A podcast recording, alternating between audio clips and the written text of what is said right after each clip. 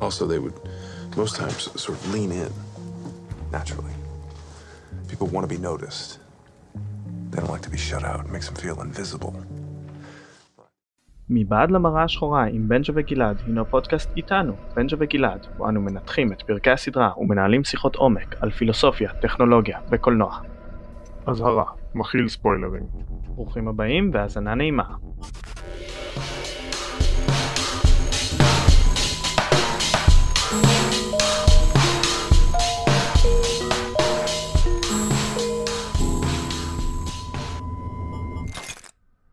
שלום שלום שלום וברוכים הבאים למבעד למראה השחורה, אני בנג'ה, בוגר תואר שני במדעי המוח וחובב קולנוע.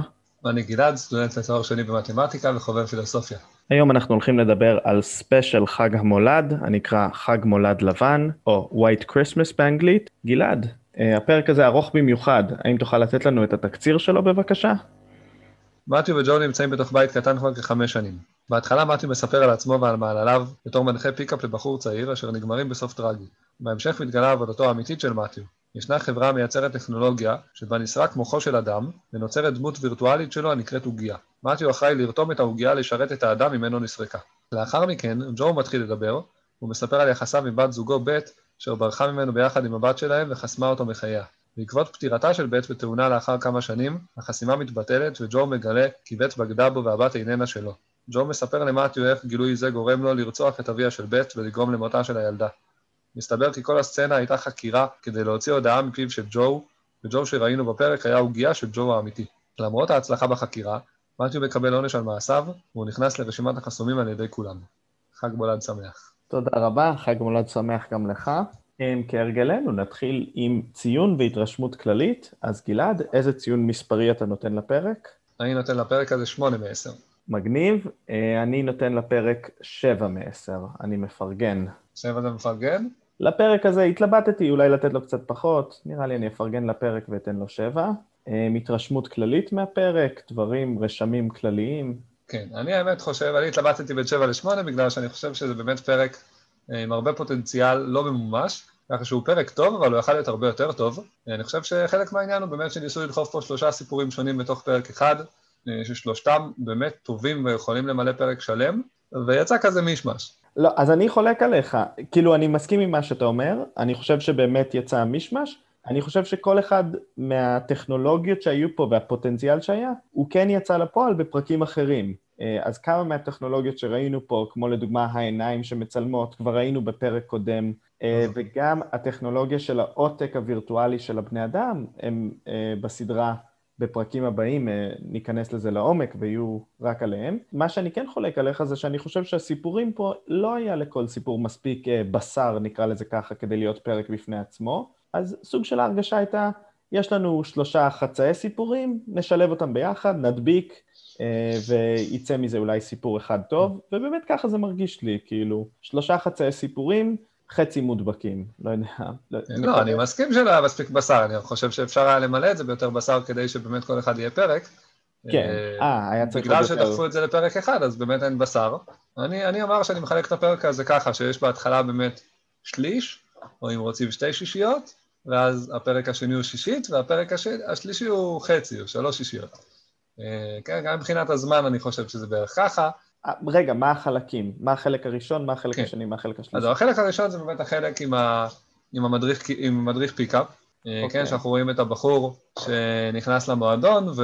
ודרך העיניים שלו בעצם ה... כן, המנחה מדריך אותו, בהמשך מגלים שיש גם קבוצה שלמה שצופה בזה, והוא ממש מנווט אותו ככה בזמן אמת, איך להתחיל עם הבחורה ומה להגיד לה, ועם החברה שלה והכל. מיני טריקים פיקאפים כאלה. אני חייב להגיד שהמשפט פתיחה שלו היה גרוע לחלוטין. הוא סיפר שם, הוא שיקר, הוא אמר שהוא ראה מישהו על סוס בלי חולצה, כדי להתחיל ככה, להיכנס לשיחה. איזה משפט פתיחה גרוע, מי יסתכל עליך אחר כך? נכון, אבל לא יודע אם שמת לב, המשפט הזה מופיע שוב בפרק. כן, אחר כך אה, המנחה, מת, בעצ... מתיו, כאילו, הוא בעצמו משתמש בזה להתחיל עם הבחורה. בדיוק, הבחורה שהוא כן. בדיוק סידר לה שם את ה... כן. בכל אופן, אז החלק הראשון זה החלק הזה עם המסיבה, ש... שאני חושב שהוא פשוט חלק מגניב מבחינה עלילתית. אה, החלק השני זה החלק אה, עם, ה, עם העותק הווירטואלי הזה. אה, העוגייה כן, הזאת, כן. העוגייה שבעצם, ה, כן, שהמנהלת העסוקה מקבלת אה, איזשהו עותק שהוא פשוט אה, שורות קוד, ו, ושזה בעיניי חלק ש, שמאוד אהבתי מבחינה, מבחינה רעיונית, אני חושב שיש שם באמת רעיון מעולה. אה, וחבל לי שהוא לא פותח פה, אבל הוא באמת פותח בפרקים אחרים. אה, בקליסטר נדבר וכולי, אנחנו. נגיע לשם. כן. אה, והחלק השלישי כמובן זה החלק עם, ה, עם החסימה וההיריון וכל הסיפור שם עם ה, כן, הסיפור המשפחתי. של ג'ו הפעם. שזה באמת סיפור ממש בפני עצמו שונה לגמרי. בסוף כמובן הדברים, הכל מתחבר לנו ואנחנו מבינים איך, איך הכל היה קשור להכל, אבל באמת אה, יש פה שלושה סיפורים שונים, ואני אשמח לדבר עליהם ממש לפי הסדר. אני גם אשמח לדבר עליהם לפני, לפי הסדר, אבל לפני זה אני אשאל אותך שאלה כללית. האם אתה חושב שיש קשר בין שלושת הסיפורים? אמרתי שבסוף אנחנו מגנים את הקשר. לא, איזשהו נושא מקשר, איזה theme, תמה מקשרת. אה, לא מבחינה עלילתית, מבחינה לא רעיונית. מבחינה, מבחינה רעיונית, כן. אה, מעניין, לא משהו שאני חושב עליו. אז לי יש רעיון ואני שומר אותו לסוף הפרק. או, תהיה... אוקיי. לך אני, אני מחכה. סקרנות. סבבה. אז בואו נתחיל עם החלק הראשון בעצם, כל סיפור הפיקאפ. מה אהבת בו, מה לא אהבת בו. באופן כללי אני באמת רוצה לומר שהפרק הזה, אני חושב שיש בו, אה, שהוא בעיקר פרק עלילתי טוב. כן, יש פרקים אחרים שמאוד אהבתי דווקא בזכות איזה שהם רעיונות מבריקים, אה, וגם פה יש, בעיקר בחלק השני והשלישי, אבל, אה, אבל בעיקר אהבתי פה בבית העלילה, פשוט כמו כל סרט רגיל. אה, וה, והחלק הראשון זה באמת מגניב, כי יש מסיבה והכל, ואני חושב שזה תמיד מגניב לראות איך אה, בחור מתחיל עם בחורה ומקבל עצות והכל, ויש פה, פה סיטואציה שאנחנו מכירים והיא מאוד מבדרת. הוא כמובן נופל על בחורה קצת בעייתית, מה שהופך את הסיפור ליותר המעטה. כן.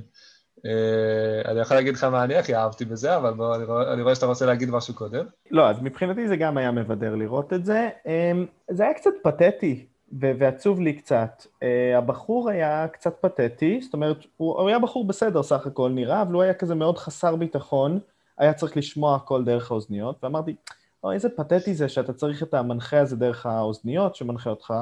באמצע הפרק אנחנו רואים שהוא לא לבד שמה, אלא יש חבורה של אה, גברים, והם כולם צופים בו, והם משתתפים באיזשהו מוע... איזשהו מועדון כזה, שכל פעם מישהו אחר הולך ומתחיל עם בחורות וכל השאר צופים. ואמרתי, זה פתטי, זה הרבה הרבה יותר פתטי. אתם לא, אתם צופים במישהו אחר, מתחיל עם בחורה, כאילו מה נסגר איתכם? מועדון מאוד מטריד ומציצני ו- ופתטי, כאילו אין לי, אין לי עוד מילים להוסיף. כן, אני חושב שאנחנו מכירים, יש דברים כאלה גם בעולם שלנו. כן, אמנם לא ככה שממש רואים בזמן אמת דרך העיניים של הבחור, אבל אנחנו מכירים כאלה דברים, כל מיני אומנות הפיתוי וכולי. מה, מה דעתך לגבי pickup, זה? אה, אומני pickup. כן. אה, כן, זה בטח שיש. כן, אני גם חושב שזה טיפה פתטי. מצד שני, אם זה עוזר לאנשים חסרי ביטחון אה, למצוא אושר בחיים, כאילו, ולהתחיל עם בחורות, נראה לי בסדר. לא יודע, כאילו, נראה לי סבבה. ש... בהצלחה אה, להם, לא יודע. אני חושב שיש פה שאלה באמת, ואני חושב שחלק מהמפתח כרגיל אצלנו זה העניין של האותנטיות. אנחנו רואים שהבחור הצעיר פה במסיבה מאוד לא אותנטי. נכון. אה, כן, הוא, הוא, שום דבר כמעט לא מגיע ממנו, אלא הכל באמת מה, ש, מה שאומרים לו, ותוך כדי הוא מחפש מידע על הבחורה, לדעת מי וכולי, ו, ו, וזאת הבעיה שלי עם הדברים האלה, שברגע שאנשים באמת מציגים, כן, מציגים לבחורה פשוט מי- מישהו שזה לא הם, אה, אז יש פה בעיה. כן, הוא גם מאוד, הוא חסר אישיות, כי הוא משנה את האישיות שלו להתאים למה שהוא חושב שהבחורה תרצה, וזה חבל, אתה מבטל את כל האישיות שלך, את כל עצמך. אז אני כן רוצה להוסיף עכשיו על ה pickup, אני חושב שזה יכול להיות אחלה, וזה יכול לעבוד להתחיל ולהשיג מספר טלפון ולהשיג דייט ראשון, אבל אם אין לך אישיות משל עצמך, זה לא ישרוד, אתה לא תצליח לבסס קשר. הרבה יותר טוב יהיה, לא יודע, להתבגר, לבנות אישיות, למצוא תחביבים אה, ולהיות יותר אותנטי, וכמובן לבנות ביטחון עצמי. כן. זה טריק, לא יודע, להשיג מספר, אבל זה לא... אי- אין טריק להשיג קשר, כאילו אין דרך קצרה, לדעתי. יפה.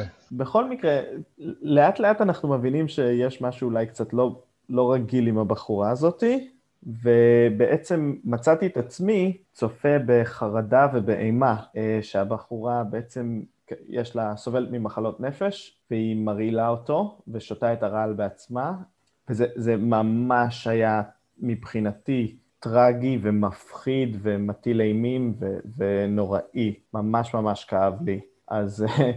וגם כל הקבוצה שצריכה לראות את זה ברקע בזמן אמת. ו- ולהתקפל ולהשמיד ראיות. בוא נגיד שאני חושב שזה אולי הנקודה הכי שחורה של מראה שחורה עד כה מבחינתי, מבחינת ה... וואו, באמת?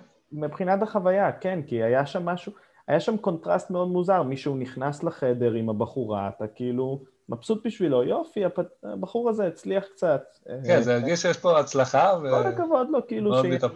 פתאום מוות, הוא לא יוצא משם. היא... ומה שאתה מגלה גם זה שכל הדברים שהבחור אמר כדי להרשים אותה וכאלה, היא פירשה את זה כאילו כעידוד להתאבדות, שזה כאילו מקבל גוון מאוד מאוד אפל. כן, אז אז אני רציתי להגיד על, על, כל ה, על כל הסצנה הזאת, שהיא סצנה באמת אה, חזקה, שתי מילים, שיח חרשים.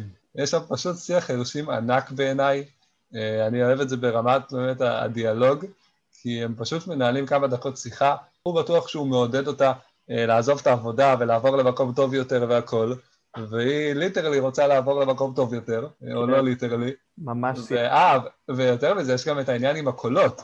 היא באיזשהו שלב, היא הולכת והיא חוזרת, ואז היא רואה אותו מדבר עם האנשים שם ש, שצופים בו, והיא בטוחה שגם לו יש קולות בראש, כן, והיא אומרת שהיא רוצה גם להשתיק את הקולות, ו- ואי אפשר להשתיק אותם והכל, ויש שם פשוט uh, שיח חרשים אחד טרגי גדול, uh, כשהוא בסך הכל בחור מסכן אבל די רגיל, uh, והקולות שהוא שומע הם קולות אמיתיים. אני חושב שיש פה שוב עניין של, כן, מה אמיתי, מה לא אמיתי, כן, הוא, מנסה להגיד לה את זה, והיא מבחינתה כאילו, אין, אין דבר כזה, היא אומרת, זה לא קולות אמיתיים. האמת שלא לקחתי את זה בצורה קשה כמוך, אבל כן, אה, כאילו זה היה קצת יותר, אה, לא יודע, אירוני בעיניי, אבל אה, אין ספק שיש סצנה חזקה. אה, אני רק רוצה לציין משפט אחד מה, מהחלק הזה, וזה שכשהם מגיעים לחדר והבחור קולט שסוף סוף הולך לקרות ביניהם משהו מיני, פתאום לא מוצא חן בעיניו שמסתכלים עליו. כן. כן. כולם אומרים לו, אבל כן, גם אתה הסתכלת עלינו וכולי. הוא אומר להם, אבל לא, זה אמיתי מדי. ואז המדריך אומר, מתי, אומר משפט חשוב, הוא אומר, nothing is too real. אין שום דבר לא אמיתי מדי. כן. אני חושב שבהקשר של כל מה שאנחנו מדברים פה בסדרה על מה אמיתי ומה לא, זה משפט מעניין. לגמרי, לגמרי, משפט טוב. ועד כאן חלק א' מבחינתי. גם מבחינתי. אוקיי, אז בוא נעבור לחלק ב'. אז בחלק השני אנחנו רואים בחורה שנכנסת לניתוח, ואז כשהיא מתעוררת מהניתוח, אנחנו בעצם מגלים שהניתוח שהיא עברה היה איזשהו ניתוח ליצירת עותק דיגיטלי. כן. שנועד לעזור לה להתמודד עם העומס ולטפל במטלות הבית והכל. ומתיו שלנו, כן, הוא הנציג מטעם החברה שאחראי להתקין את, ה, את העותק הזה בבית ולחבר אותו, ל, לא יודע, לבית החכם הזה שם כדי לנהל את המשימות, וגם באמת לשכנע אותו לעשות את העבודה. בהתחלה אנחנו, כן, יש לנו רק את העוגייה הזאת, אין בכלל, אין פה גוף, כן, יש פה רק באמת שורות קוד. בעלות שם... תודעה. מה זה? לשורות קוד יש תודעה של האדם, הרי זה עותק של האדם ובעלת התודעה של האדם. אני שמח שאתה אומר שיש, לה, שיש להם תודעה. בפרק נראה שכן, לא? כן, לדעתי אתה לא מסכים עם זה. אני לא מסכים שזה יכול להיות, אבל אפשר להניח את זה בינתיים. אה, אוקיי, מעולה, אני, כן, אני גם מניח את זה. בכל אופן, אז כן, אני חושב, אני מאוד אהבתי את, ה, את השיחות של מתיו עם, ה, עם העותק. אני חושב שזה הדבר הכי מצחיק בפרק. כן, מצחיק ומחריד, כי כדי לאלף את ה... הוא נותן לעותק עונש לשבת שלוש שבועות בבדידות. עכשיו, זו סימולציה, הוא שם את זה שלוש שניות, והעותק מרגיש כאילו עובר שלושה שבועות, ואז הוא שם לו עוד לחצי, לעותק עוד לחצי שנה בדידות כזאת, ובסוף העותק כל כך מתחרפן מהשעמום, הוא אומר, אני אעשה, אני, אני אעשה הכל, אני אשרת את, ה, את האישה שאני בעצם העותק שלה, הכל כדי שלא יהיה לי משעמם, ובאמת, יש משהו בעוזרת הווירטואלית שהיא האישיות שלך, שהיא כנראה תהיה העוזרת הכי, הכי טובה. זה תאר לך עם סירי, הייתה גלעד. כאילו, היה לך, זה, לא היית צריך להסביר כלום לסירי, היה יכול לסדר לך את הכל. לגמרי. אני רוצה רגע להיכנס למה שדיברת עם, ה, עם הזמנים שהוא מריץ לה שם.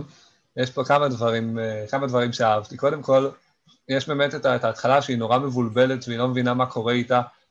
ואז הוא נותן לה גוף, כן? כן? כי היא מרגישה תודעה בלי גוף. ואז הוא נותן לה גוף, הוא אומר, לפעמים זה עוזר. ואתם מצחיק באופן כללי האדישות שלו, שהוא כן, הוא לוקח את זה בצורה מאוד קלילה כזאת, כשאצלה קורה פה משהו די גורלי. כן, זה שוב מתקשר לי לפרק אחר שעוד נדבר עליו, גם שם יש איזה בחור אדיש כזה. אז אה, זה חלק אחד, זה ש, שהיא נורא בפאניקה והוא מאוד רגוע כזה ו, ומנסה להסביר לה, אה, ממש כמו, כמו טכנאי שמתקין, אה, לא יודע מה, מזגן, הוא מנסה להסביר לה איך העניינים עובדים, עד שהיא תבין, כן, וכשהיא לא מבינה אז הוא עושה מה שצריך, אבל באמת הנקודה המעניינת זה ש, שהוא מנסה הוא מנסה להסביר לה ש, שזה ה, העבודה שלה, כן? זה לא שהוא uh, עושה את זה מ... אתה יודע, מיוזמתו או מרוע, זה היא שביקשה, כמו שהוא אומר לה, את שילמת על זה, כן. it's really you שמשלמת על זה. Uh, ואז כשהיא מסרבת, הוא באמת uh, מעניש אותה ככה.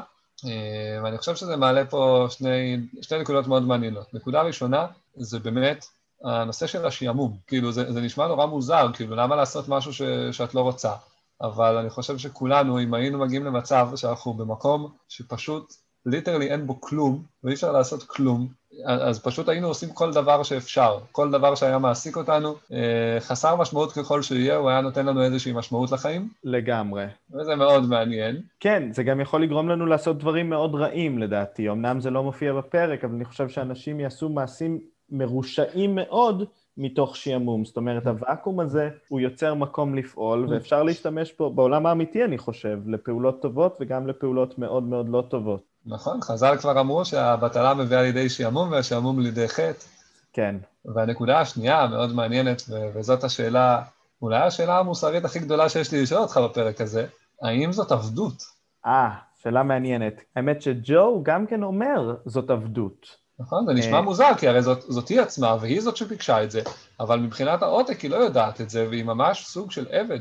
אוקיי, okay, אז אני חושב, אני מסכים איתך שהעותק הוא עבד. עכשיו, יש פה שתי שאלות. דבר ראשון, יש כאן שאלה של זהות. האם לעותק יש זהות משל עצמה, או שמא העותק והאדם המקורי הם בעלי אותה זהות. אה, ואולי אפילו צריך להגיד, במקום זהות אולי מעמד, אה, זכות אדם, מעמד אדם. האם לעותק מצד עצמו יש מעמד של, של אדם? אה, יש לזה המון המון השלכות משפטיות ואתיות. לדוגמה, האם לעותק יש רכוש פרטי? או ששמא כל הרכוש הפרטי של העותק זה הרכוש הפרטי של האדם, כי העותק הוא גם שייך לאדם. ואז הסיבה שאנחנו, אחת הסיבות שאנחנו נגד עבדות, זה הסבל הנוראי שזה גורם לאנשים. אה, ואני חושב שצריך לבדוק האם העותק הזה באמת מרגיש סבל כמו אנשים. זאת אומרת, האם בחוויה של העותק באמת יש את אותו חוויה של סבל שאנשים מרגישים כשהם עבדים. אז שאלת המעמד של העותק כאדם ושאלת התוד... החוויה הסובייקטיבית של העותק. אני אענה פה את דעתי האישית קודם כל. דעתי האישית היא שלעותק דיגיטלי שמורכב משורות קוד לא יכולה להיות חוויה סובייקטיבית, כמו של בן אדם. אני חושב שחוויה סובייקטיבית זה uh, תוצר לוואי של נוירונים, של מוח ביולוגי, ולכן לעותק, אלה שורות קוד לא יכולה להיות את זה. ברמה העובדתית. ברמה העובדתית, אני שולל את, ה, את האפשרות שהם מציגים לנו.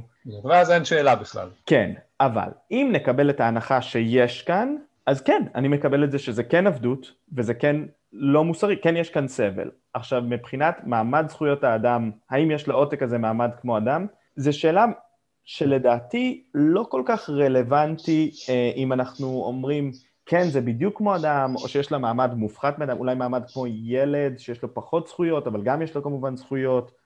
בכל מקרה, בטוח יש לעותק הזה איזשהו מעמד. ברגע שאנחנו מניחים שהעותק יכול להרגיש סבל, אז לעותק הזה אנחנו צריכים לתת לו איזושהי הגנה מאנשים שיגרמו לו לסבול. אז אם הפרק הזה מניח, הוא נתן לנו את הקביעה שהעותק יכול לסבול ולחוות את, התחוש, את החוויה הסובייקטיבית של סבל, אז אני מסיק מזה שכן, צריך להיות לו איזושהי זכויות והגנה בסיסית, שלא יעשו לו עינויים או דברים כאלה, ולכן מה שקורה כאן הוא בוודאי עבדות. עכשיו תגיד, אה, האדם המקורי, הדמות המקורית, שילמה בשביל העותק הזה. אני אומר, בסדר גמור, גם בשביל עבדים שילמו פעם, אז מה, זה, זה אסור לעשות את זה.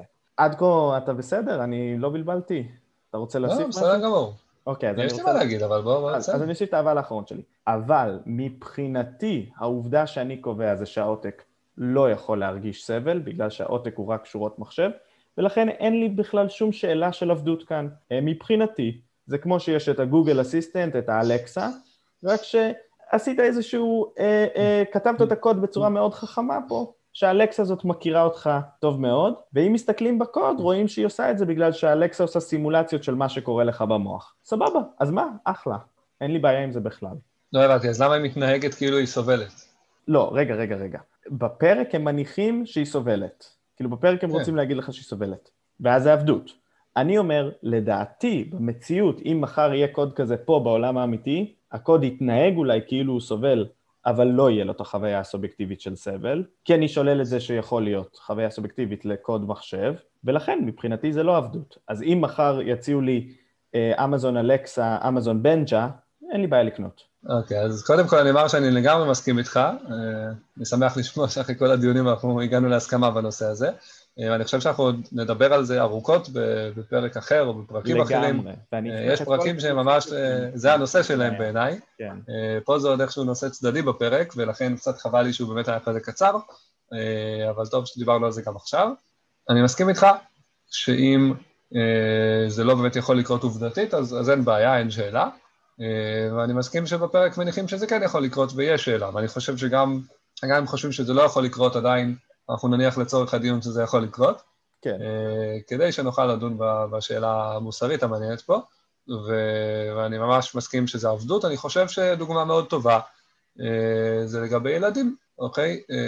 האישה באותה מידה יכלה להביא ילדים לעולם, וברור ש... שיש לה איזושהי סמכות כלפיהם, ועדיין אני לא חושב שהיא יכולה להתייחס אליהם כמו עבדים, וזה מאוד דומה בעיניי, כן? בתור אה, משהו כמו. ילדים שלה. אני חושב שזה גם מדד טוב אה, בשביל להבין כמה מה שקורה פה הוא לא מוסרי. אה, כן, זה, זה קשה לנו אמנם לדמיין את זה, כי זה שורות קוד. לא, ופעם היה קשה לאנשים לדמיין שאנשים מגזע אחר הם גם בני אדם. זאת אומרת, אז מה שקשה לנו לדמיין? קשה לנו לדמיין, so what? זה לא אה, אה, אה, מוחק את העובדה שיש פה משהו שמרגיש סבל. בדיוק, אני חושב שחשוב שנהיה מודעים לה- להטייה הקוגניטיבית הנפוצה הזאת, שאנחנו מאוד מאוד רגישים יותר למה שמאוד קל לנו אה, לראות או לדמיין ויזואלית, ויותר קל להזדהות איתו, אה, אבל כשאנחנו באים לדון בשאלות מוסריות, אנחנו באמת צריכים לשאול שאלות כמו האם יש פה סבל, אה, גם כן. אם זה לא בדיוק סבל מהסוג שקל אה, לראות ולדמיין או וכולי, ו- ולא ליפול במקום הזה. אני חושב שזה זה גם מעלה שאלות לגבי זכויות של בעלי חיים. אתה דיברת פה על הגנה וזכויות, אני חושב שכל מה שאמרת גם אפשר להגיד על בעלי חיים, אה, ודווקא דווקא פה אני אבדיל בין שני מושגים אה, שהשתמשת בהם, שזה ההגנה והזכויות. אני חושב שבאמת ברגע שיש סבל, צריך הגנה. אוקיי? אוקיי. אני חושב שזה באמת משהו שמאוד רלוונטי גם לגבי בעלי חיים. אי אפשר להתעלל בבעלי חיים. אסור. אה, כן, אלא אם זה בשביל לאכול אותם. לא, אבל אסור להתעלל בהם מעבר לרמות, נכון. יש רמות מסוימות, ויש סוגי בעלי חיים שמותר לבצע עליהם ניסויים, ויש סוגי בעלי חיים שמותר לבצע עליהם ניסויים רק אם זה מציל חיים. זה כבר מובנה בתוך החברה, נכון שכנראה זה לא מקוייל בצורה הכי טובה, ותמיד יש איפה להשתפר, אבל אנחנו מכירים בזה. אה, כן, אני חושב אבל שעדיין כל, אה, כל תעשיית הבשר וזה, זה, יש שם הרבה התעללות. אוקיי, נכון, אתה צודק. אה, אני חוזר בי. בכל מקרה, מה שאני רוצה לומר לגבי החיות, זה באמת שיש פה הבדל בין, בין המושג של הגנה למושג של זכויות. אני חושב שברגע שיש סבל, יש מקום לדבר על הגנה. אה, זכויות זה משהו אחר, זכויות אני לא ממהר לתת לבעלי חיים, מכל מיני סיבות שלא ניכנס אליהן כרגע, אבל אני חושב ש, שחשוב לחשוב על, ה, על שני המושגים האלה. זה טוב שהעלית אותם בצורה כזאת, כי, כי מאוד קל להבדיל לדעתי בין, כן, בין מה מגיע לו הגנה ומה מגיע לו זכויות. ואני חושב שהשאלה של הזכויות באמת היא, היא חוזרת לשאלה באמת של מי, כן, של, של מה, זה, מה זה באמת בן אדם. כן, זאת כן. שאלה שבאמת רואים פה הרבה בסדרה, וגם מה זה האני, נכון? זו גם שאלה שדנו בה גם בווייטבר נכון. וכל מיני, אה, ואני חושב שבאמת אה, בסופו של דבר יש פה לגמרי בן אדם, אני חושב שהחלק החשוב בבן אדם, שהוא זה שמקנה לו את הזכויות, זה באמת התודעה, ו- וכל עוד יש פה תודעה, ויש פה, כן, מחשבה וסבל וכל הדברים האלה, ורגשות, אה, אז אני חושב ש- שיש פה מקום אה, להתייחס אליה כמו בן אדם רגיל. לגמרי. אה, אז, אז כן מגיעות לה זכויות, השאלה האם זה אותו בן אדם או שזה בן אדם אחר, זאת שאלה מעניינת בפני עצמה, אבל אני חושב שזו שאלה קצת, קצת סמנטית ש, שאין לה באמת תשובה נכונה, אבל אני הייתי מתייחס לזה בתור בן אדם אחר, ואנחנו די רואים את זה, כן? עצם זה שהיא לא מודעת לבחירה שהיא קיבלה, ועצם זה שהיא מתנגדת לזה, ואין לה אותם רצונות וכולי, זה, זה מראה שהיא בן אדם אחר בעיניי, אה, ולכן מה שקורה פה הוא בקיצור מאוד לא מוסרי. מסכים לגמרי. אני מוסיף שאני אני כן אשמח להיכנס איתך לעומק על שאלות הזהות ושאלות הזכויות ושאלות של תודעה בפרקים אה, הבאים. יהיו לנו פרקים יותר רלוונטיים על זה. נכון. אז אני רוצה לשאול שאלה אחרת, פרסונלית יותר. אה, בוא נניח שלקוד אין תודעה, אין את הסבל, זה רק שורות קוד, ולכן אה, כנראה שאין כאן בעיה מוסרית. אה, האם אתה היית קונה קוד כזה של גלעד, שינהל לך את החיים? אה, בטח, אבל תלוי מה. אני חושב שכל מיני עניינים ש, שלשמם באמת היא קנתה את זה, שזה יותר עניינים של מטלות הבית ולסדר לו"ז ודברים כאלה, ש, שהם באמת נועדו בסך הכל להפחית את העומס והלחץ, ו... ו- וגם באמת בסופו של דבר מטלות שאתה לא נהנה לעשות אותן, בכיף הייתי נותן את זה לאיזשהו גלעד אחר שיטפל בהם, כן? אלא אם כן באמת אה, יש לו את היכולת להתנגד לזה. כן, אבל הנחנו שאין לו חוויה, כאילו שאנחנו בסדר מוסרי. אז זהו, אז אם אנחנו מדברים באמת כשאין חוויה, אז אני כן. לגמרי הייתי קונה. את זה בלי לחשוב פעמיים, אה, אבל כמו שאמרתי, רק לגבי דברים שאני באמת לא רוצה לעשות בעצמי. לא הייתי נותן לעותק הזה אה, ללכת לטקס סיום אה, בית ספר של הילד שלי, אה, או אפילו ללמוד במקומי למבחן באוניברסיטה, כן. כי אלה דברים שאני רוצה לעשות בעצמי, אני חושב שכן, אם, אם לא אני עושה אותם, אז, אז אין לזה שום משמעות. לגמרי. אבל, אבל מטלות כאלה, כמו לשטוף כלים וכולי, לגמרי הייתי מוותר. אני פשוט לא יודע כמה אני סומך על עצמי לעשות את המטלות האלה טוב, לסדר מיילים ולוז, כאילו אני יודע שאני, אם הייתי יכול לקחת... על עצמך הנוכחי או על העותק? על עצמי, על עצמי הנוכחי, העותק הוא עצמי הנוכחי, הרי אם הייתי יכול לקחת... לא יודע, עותק של מישהו. שהוא ממש בן אדם. מאוד מסודר, הייתי הרבה יותר מבסוט. כאילו, יכול להיות שזה באיזשהו מובן מסוים. אלקסה היא דווקא יותר טובה ממני בלהכיר אותי, בלסדר לי את היום. אני חושב שאם אתם, בסופו של דבר, אתה והעותק, יש לכם אותם כישורים, אתם באותה רמה מהבחינה הזאת, אז מה אכפת לך שהוא יעשה את זה? נכון, לא, אני אומר, יכול להיות מישהו הרבה יותר טוב, אני לא מסודר. אה, סבבה, אז נקודה אחרונה שבאמת סוג של נובעת מהשאלה הזאתי, זה שאני ראיתי משהו בחלק ב', שזה אולי קצת פרשנות שלי, לא בטוח שזאת הייתה הכוונה המקורית שמה, אבל ראיתי את העוגייה הזאת כאיזושהי מטאפורה לאנשים שמנסים לנהל לעצמם את החיים כדי לרדוף את האושר באופן מסודר, ובמקום לחיות את החיים ולחוות, הם עסוקים בלנהל את איזה חוויות הם יחוו. במקום להיות נוכח, להיות במקום קיומי יותר ומקום לדעתי הוא גם אותנטי יותר, שאתה נוכח ונמצא בהווה, אתה רק עסוק בלסדר לעצמך את היום ולסדר לעצמך את ההווה. דיברנו באחד הפרקים על פרדוקס האושר, שככל שאתה רודף אחרי אושר ככה אתה לא משיג אותו, אז יש עוד פרדוקס של אושר לדעתי, זה שאם אתה מנסה לתכנן לעצמך אושר, אתה לא, אתה לא חווה אותו. כמו שאומרים, החיים זה מה שקורה בזמן שאנחנו מתכננים תוכניות. כן, אז, אז אני חושב שכן, לכן בדיוק הדגשתי שהייתי נותן לעותק לטפל בדברים, ה... כן, בדברים הלא חשובים, במטלות האלה שצריך כן, לעשות, לגמרי. אה, ולא לא לחוות חוויות, אוקיי? את החוויות אני רוצה לחוות בעצמי. היית מעביר לעותק חוויות שליליות? לא, חד, חד וחלק לא. כי אוקיי. אתה לומד מהם ואתה מתבגר מהם ואתה גדל מהם. אני, כן. אני סכום של כל החוויות שעברתי עד כה, חיוביות ושליליות, ואני די מבסוט על עצמי. אנחנו רואים בסדרה הזאת הרבה פעמים איזה שהן אפשרויות שנפתחות בפנינו לשינוי משמעותי בחיים שבאמת לא, שלא הכרנו קודם, אה, וזאת באמת שאלה, האם, אה, האם ישר ללכת על זה, יותר להיזהר, אה, יש לנו איזושהי נטייה כזאת להיזהר בשינויים לטוב ולרע. אז אני חושב שכן, כל עוד לא, לא בדיוק יודעים מה, מה ההשלכות, אז כנראה שלא הייתי רץ לתת לעותק לחוות במקומי את כל החוויות השליליות. כן, כמו לגבי הגרעין בפרק עם הזיכרון וכולי. יש הרבה דברים שאנחנו לא יודעים בדיוק מה ההשלכות שלהם, ולכן הייתי נזהר, אבל אני כן אה, שוב, אה, שוב אציין את, ה, את ההתנגדות שלי לפנייה אל הטבע. אני לא חושב שזה ש, זה שהטבע זה שאנחנו חווים גם חוויות שליליות, זה אומר ש, שאנחנו באמת בעד זה, אני חושב שהייתי מעדיף לחוות הרבה פחות חוויות שליליות בחיים. זה, זה דיון ארוך בין, אה, לא יודע, בין הרציונליזם לבודהיזם. לגמרי, וכן, הפנייה לטבע זה, זה הכשל ה... הערכי הראשון, זה בעצם להבדיל בין ערכים לבין עובדות. אה, הפנייה לטבע זה בעצם לא להבדיל, אנחנו מבדילים, יש עובדות ויש ערכים, זה שני דברים שונים.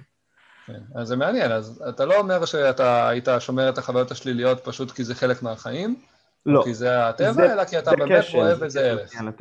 כן, אז, והסברתי, והערך שאני רואה, כי זה בונה אותי, כי אני סכום של החוויות השליליות שעברתי, ואני די מבסוט על מי שאני, אז אני, אני רואה בהם ערך. שוב, בוא, אני לא אשקר לך, הלוואי שהיו לי הרבה הרבה פחות חוויות שליליות בחיים, ברור, אין ספק. עדיין, אני כן בא ממקום אולי קצת uh, תמים וצעיר, ואולי ממקום שלא חווה מספיק uh, סבל, uh, שאומר שאני אני כן רואה בהם ערך.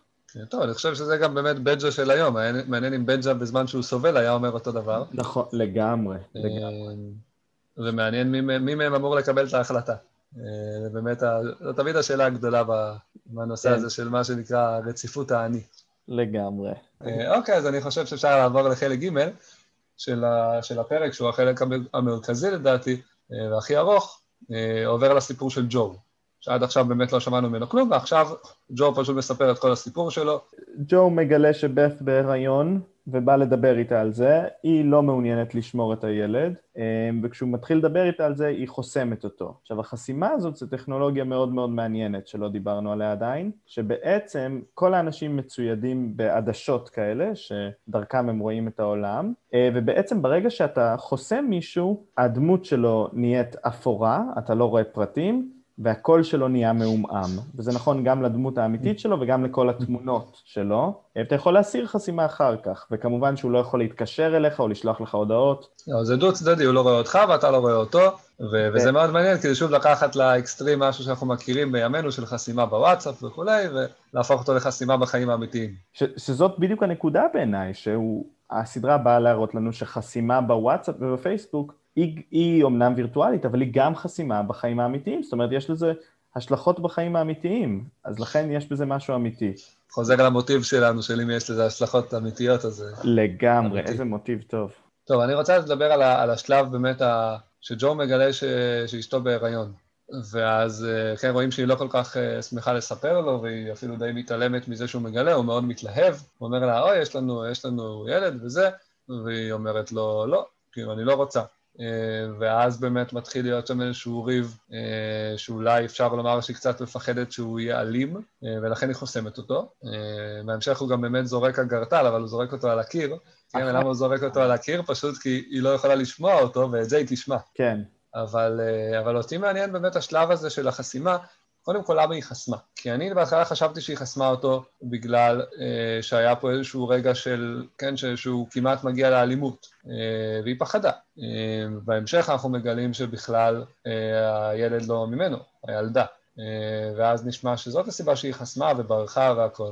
ומעניין אותי מה דעתך, למה, למה, מה הסיבה האמיתית שהיא חסמה אותו? אז לדעתי יש כאן משמעות שאומרת חסימה זה לא התמודדות, אה, וזה מה שקרה. במקום להתמודד עם הסיטואציה, סיטואציה מורכבת, שבאמת מורכבת לבית, שדורשת, אה, יש כמה אנשים שכלולים בזה, וילדה, והיריון ועניינים, במקום להתמודד עם הסיטואציה, לדבר עם האנשים, להגיע לפתרון או לא להגיע לפתרון, אבל להתעמת עם זה, פשוט לוחצים קליק, אה, חסמתי, זה לא מופיע לי, זה אפור, אני מתעלם.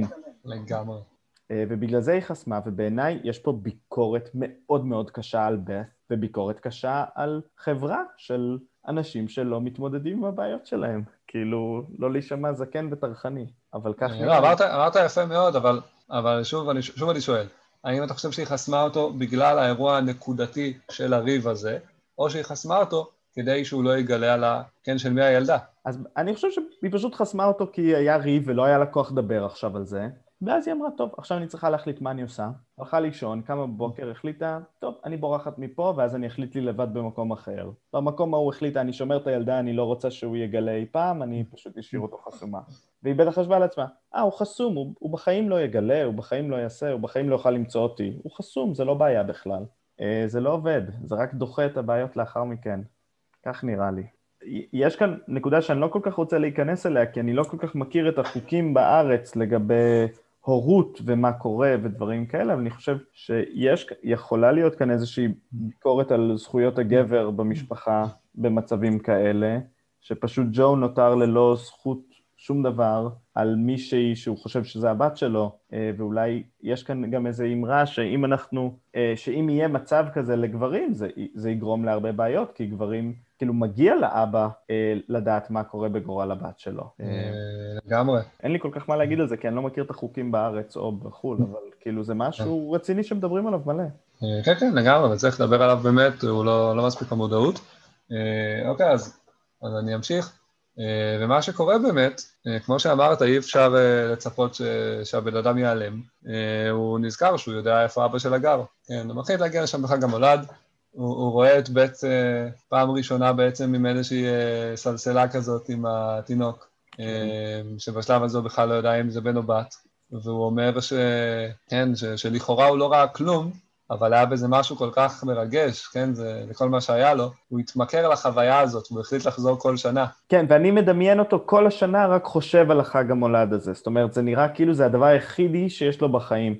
ובעיניי זה סמל לכמה חזק הקשר המשפחתי, כאילו בפסיכולוגיה שלנו, ש, שפעם בשנה הוא יכול לתפוס הצצה לדמות אפורה, חסומה, של ילד שהוא לא הכיר ולא פגש אף פעם, ועדיין זה ההיילייט השנתי שלו, כאילו, זה, זה מטורף.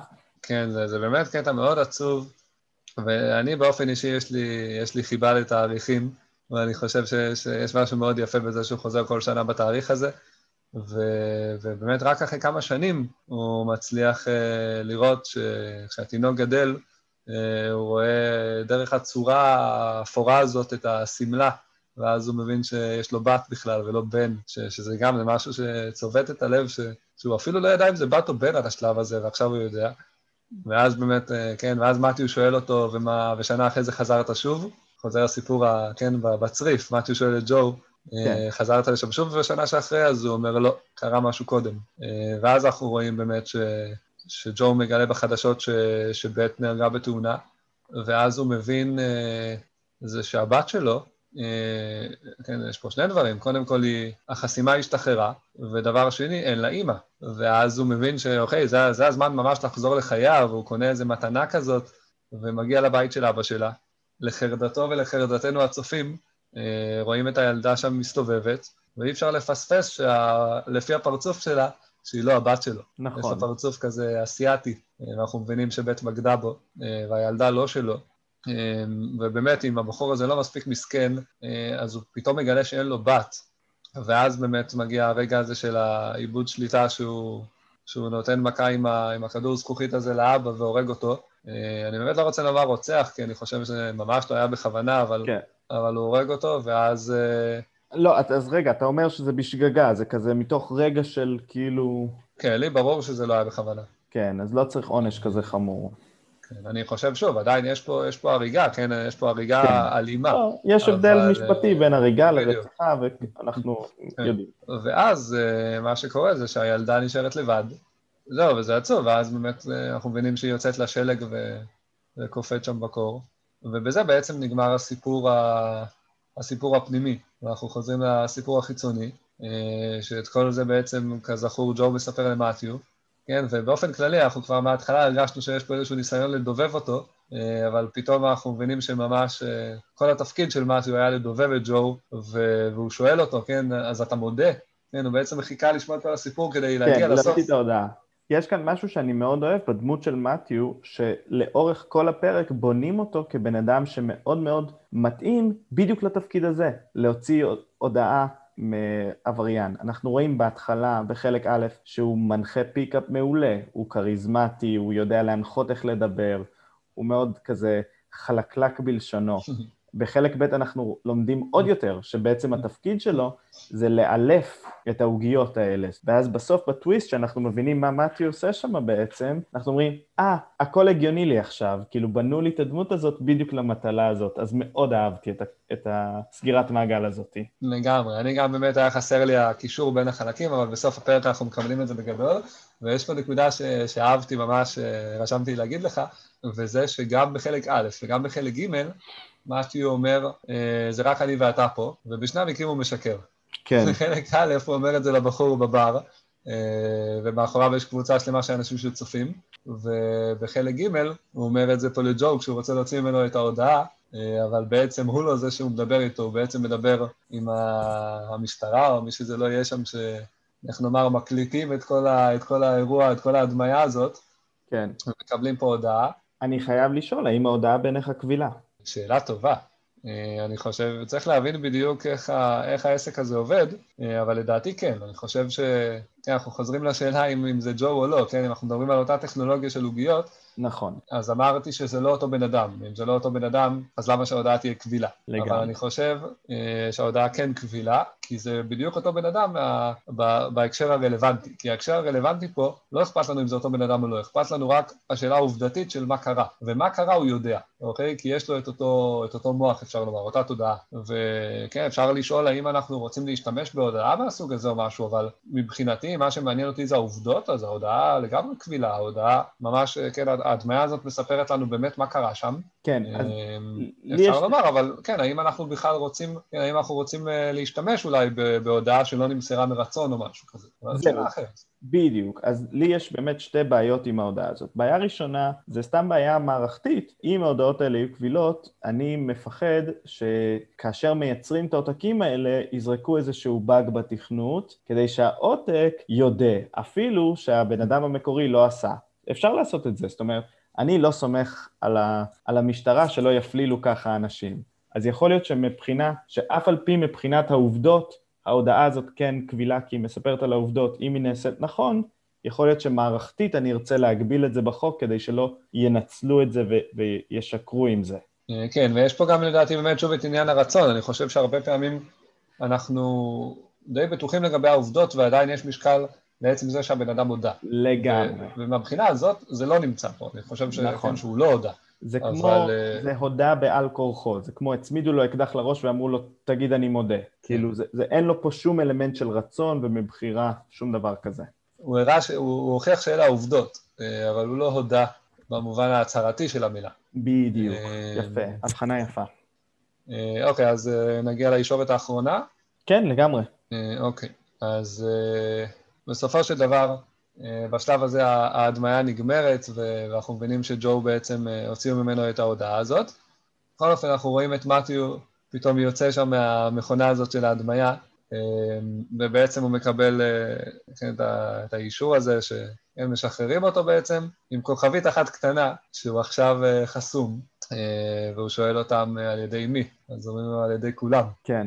כן, זה נשמע יותר טוב באנגלית, אבל וזהו, זה, זה עונש מעניין, זה הדבר האחרון שרציתי לדבר איתך עליו לגבי העונש הזה. בסופו של דבר הבן אדם יוצא לחופשי, הוא יכול לחיות את חייו לגמרי. אה, רק מה, רק שכל האנשים סביבו נראים לו אפורים, אה, והם לא יכולים לראות אותו, הם רואים אותו אפילו אדום, כן? יש לו איזה חסימה כזאת של פושע.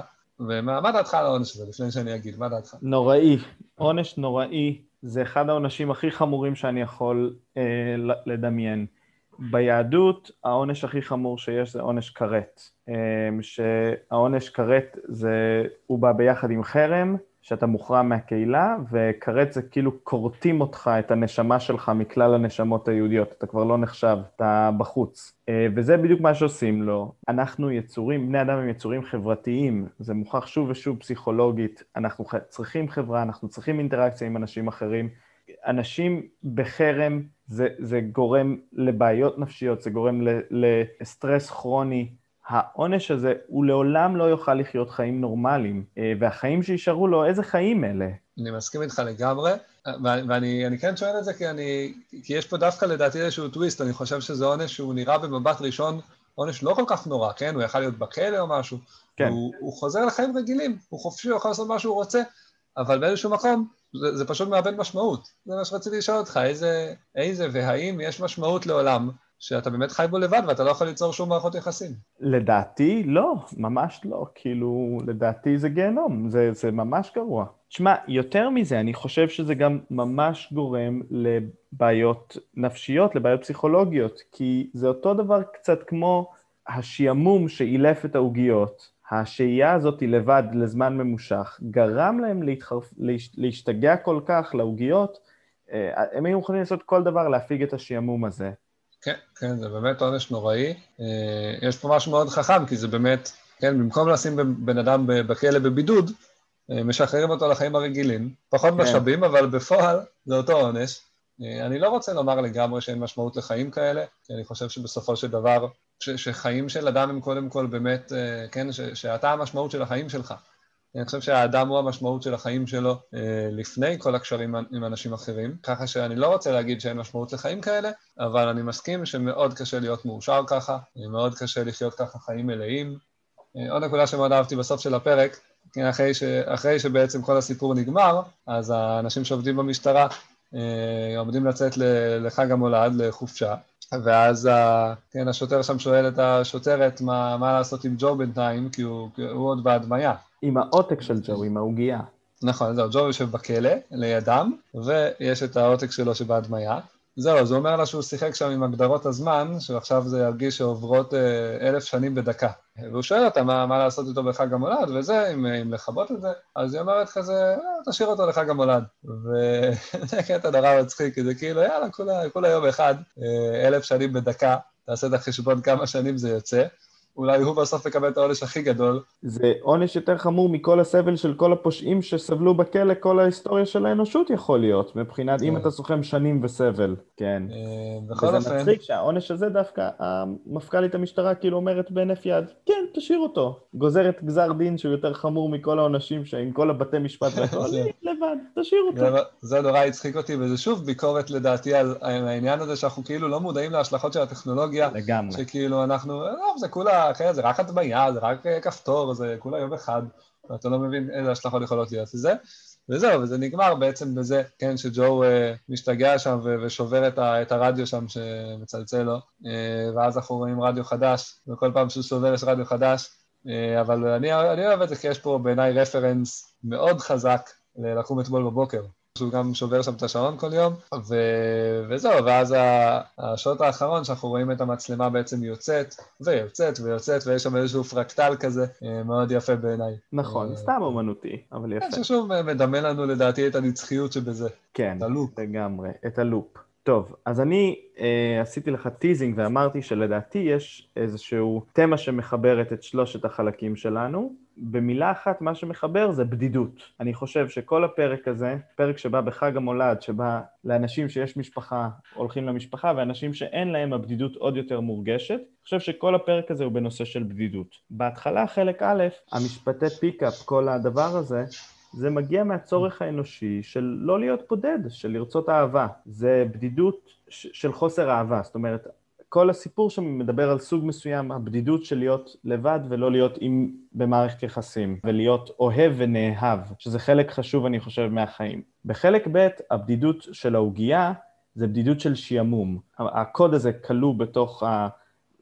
ההדמיה הזאת, או מה שזה לא קורה, והיא מקבלת חצי שנה עונש שעמום, לא לעשות כלום, ובסופו של דבר היא תעשה הכל, היא תסדר את מה שהיא רוצה, העיקר לא להיות, להפיג את השעמום, את הבדידות של השעמום. אז הבדידות, ראינו מצד אחד זה כולל את האהבה, להיות אוהב ונאהב, מצד שני זה גם כולל את השעמום של, של להיות לבד, זאת אומרת אנחנו רוצים משהו מעבר. אה, וכמובן שהחלק השלישי, החלק עם ג'ו, אה, זה החרם, החרם, החסימה הזאתי, בדידות של להיות חסר יכולת של אינטראקציה, אה, ואז בסוף בסוף מתיו מקבל את הבדידות האולטימטיבית, אה, להיות לבד חסום מכל האנשים, לא רק מהמשפחה. ולא יודע, בדידות זה נושא שהוא מאוד מאוד עצוב לי, אני חושב שאני בן אדם מאוד חברותי, ולכן זה מאוד נוגע לי ללב, אה, ובאמת היה קשה לי עם זה, ואני אני רוצה, רציתי להגיד, יש מחקרים שמראים שבדידות פוגעת בבריאות, אבל כאילו ממש בבריאות הפיזית, ואפילו בדידות לטווח של כמה שעות אפילו להיות לבד, יכול לפעמים לגרום ל- למה ש... ל- לסטרס כרוני, לתופעות לוואי. של... של הגוף במצוקה.